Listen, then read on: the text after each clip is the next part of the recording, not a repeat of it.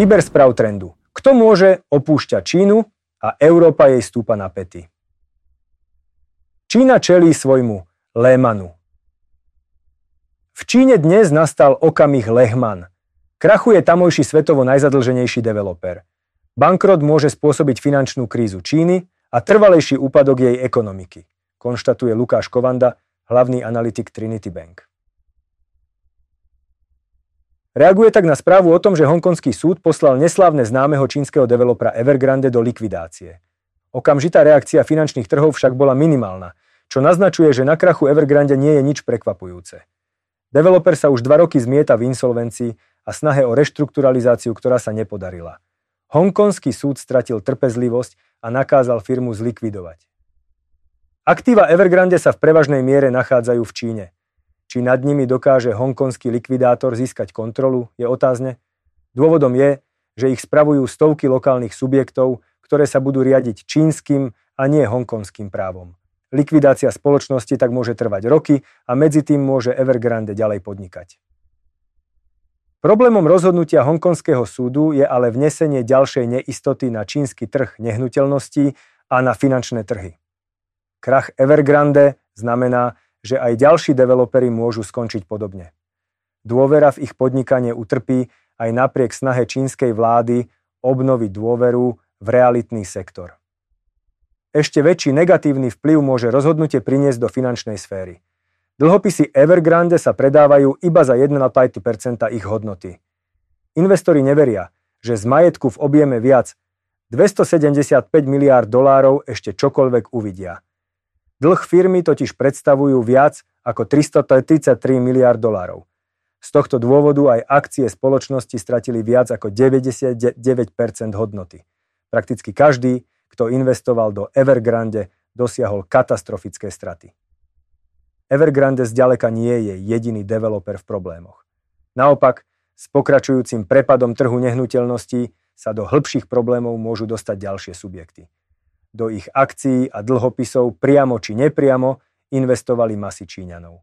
Obavy z katastrofických strát Evergrande sa môžu poľahky preniesť aj na ostatných developerov a následne na finančné inštitúcie. Nákaza pripomínajúca Lehman Brothers preto nie je náhodná. Kým si ale Spojené štáty a Európa pred globálnou finančnou krízou v roku 2008 vytvorili bublinu v bankovom sektore, ktoré kolapsom Lehman Brothers praskla, v Číne to bola podobná bublina vybudovaná na trhu nehnuteľností. Likvidácia Evergrande je tak ďalšou fázou návratu čínskeho trhu realít do normálu. Čínska vláda nemá väčšie ambície, ako prepad riadiť. Obete budú veľké na strane spotrebiteľov, firiem aj finančných inštitúcií. Otázkou je, akú dôveru k riadeniu tohto procesu zaujmú zahraniční investori. Bayer straší najhoršia akvizícia v histórii. Siedma najväčšia firma nemeckého akciového indexu DAX v tomto roku už stratila takmer 10% Väčšinu z toho v pondelok potom, ako Filadelfský súd rozhodol o ďalšej pokute pre nemecký Bayer ako odškodnenie za produkt Roundup. Po predchádzajúcej pokute väčšej ako miliardu dolárov teraz išlo o 2,3 miliardy dolárov, keď 250 miliónov ide ako odškodnenie žalobcu za rakovinu spôsobenú Roundupom. Zvyšné 2 miliardy majú slúžiť ako represívna pokuta. Bayer len v USA čeli 40 tisícom takýmto prípadom, na čomu vyhradená suma 16 miliard dolárov nemusí stačiť. Ide o extrémne vysokú čiastku vzhľadom k tomu, že za akvizíciu americkej spoločnosti Monsanto z roku 2016 zaplatil 63 miliárd dolárov. To robí skúpy jednu z najhorších akvizícií v histórii. Akcie Bayeru spadli od dosiahnutých maxím v roku 2015 už takmer o 80 Jednota v ECB sa rozplýva. V pondelok cena eura voči americkému dolára spadla na tohtoročné minima k úrovni 1,08. Prispela k tomu nejednotnosť v radách predstaviteľov Európskej centrálnej banky. Súboj medzi jastrabmi preferujúcimi vyššie úrokové sadzby a holubicami tlačiacimi na ich zníženie graduje. Rozbušku počas víkendu odistil francúzsky centrálny bankár François Villeroy de Gallo, ktorý povedal, že ECB by mohla znížiť sadzby na ktoromkoľvek z ďalších zasadnutí. Výnosy na dlhopisoch krajín eurozóny v reakcii na jeho slová poklesli. Až doteraz bol konsenzus postavený na slovách šéfky ECB Christine Lagardovej o pravdepodobnom znižovaní sadzieb až v lete. Na druhej strane jastraby, ako Peter Kažimír, tvrdia, že čas na znižovanie sadzieb ešte nenastal.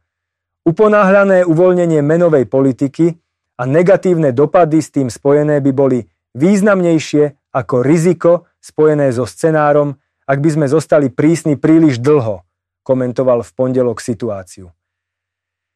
Finančný trh však s jeho hodnotením nesúhlasí. Počas dňa totiž započítal pravdepodobnosť zníženia úrokových sadzieb v apríli už na 100% dáva tak najavo, že rizikom pre eurozónu nie je inflácia, ale skôr jej prudký pokles a s ním súvisiaci hĺbší prepad ekonomickej aktivity podporený vysokými sadzbami. Tábor menových jastrabov chce pred znižovaním sadzieb vidieť jasný pokles miest v eurozóne. Dôležitejšie dáta v tomto smere budú zverejnené až v máji. Preto asi jediné, čo by mohlo prinútiť ECB k rýchlemu poklesu sadzieb, by bol prudký pokles ekonomickej aktivity v regióne. Ide o možnosť, ktorá sa ani po posledných predstihových indikátoroch PMI z eurozóny nedá vylúčiť. Európske akcie čelia protivetrom. Goldman Sachs v pondelok výrazne znížil očakávania rastu ziskov európskych firiem. Pôvodný odhad rastu v roku 2024 o 7% okresal na 3%. Zisky spoločnosti v USA by pritom mali stále rásť tempom okolo 11 Dôvodov je niekoľko. Po dlhom čase americká banka zmenila výhľad na vývoj cien ropy, kde až doteraz očakávala rast k úrovni takmer 100 dolárov za barel. Po novom by mala cena dosiahnuť iba 80 dolárov. Nižšia cena ropy bude znamenať pre významne zastúpený európsky energetický sektor nižšie zisky. Druhým, ešte väčším problémom je pokles miery inflácie označovaný ako dezinflácia. Ak cenová inflácia klesne pod mzdovú infláciu, zvyšuje to tlak na znižovanie príjmových marží, uviedli strategovia Goldman Sachs. A práve to sa teraz deje, keď sa cenová inflácia pohybuje okolo úrovne 3%, no rast miest je 1 percentuálny bod vyšší. Cenová inflácia, ktorá až doteraz slúžila ako jedna z hlavných príčin rastu firemných ziskov, môže v nasledujúcich mesiacoch firemné zisky výraznejšie znížiť. Holcim, ďalšia veľká firma, uteká do USA. Gigant, vyrábajúci stavebné materiály, v nedeľu ohlásil, že sa rozdelí na dve firmy, jednu pôsobiacu v Európe a druhú v Spojených štátoch. Ide o ďalší príklad spoločnosti, ktorá sa rozhodla využiť podnikateľský a finančne privetivejší americký trh. Švajčiarsky Holcim vytvorí z americkej organizačnej zložky úplne novú firmu. Už teraz tvorí americký biznis spoločnosti 40 jej tržieb. Cieľom nie je len jednoduchšie pôsobiť na trhu, ktorý vytvára menší tlak na dekarbonizáciu, ale aj využiť výhody hlbokého akciového trhu v USA. Nová spoločnosť môže na newyorskej burze získať hodnotu približne 30 miliard dolárov.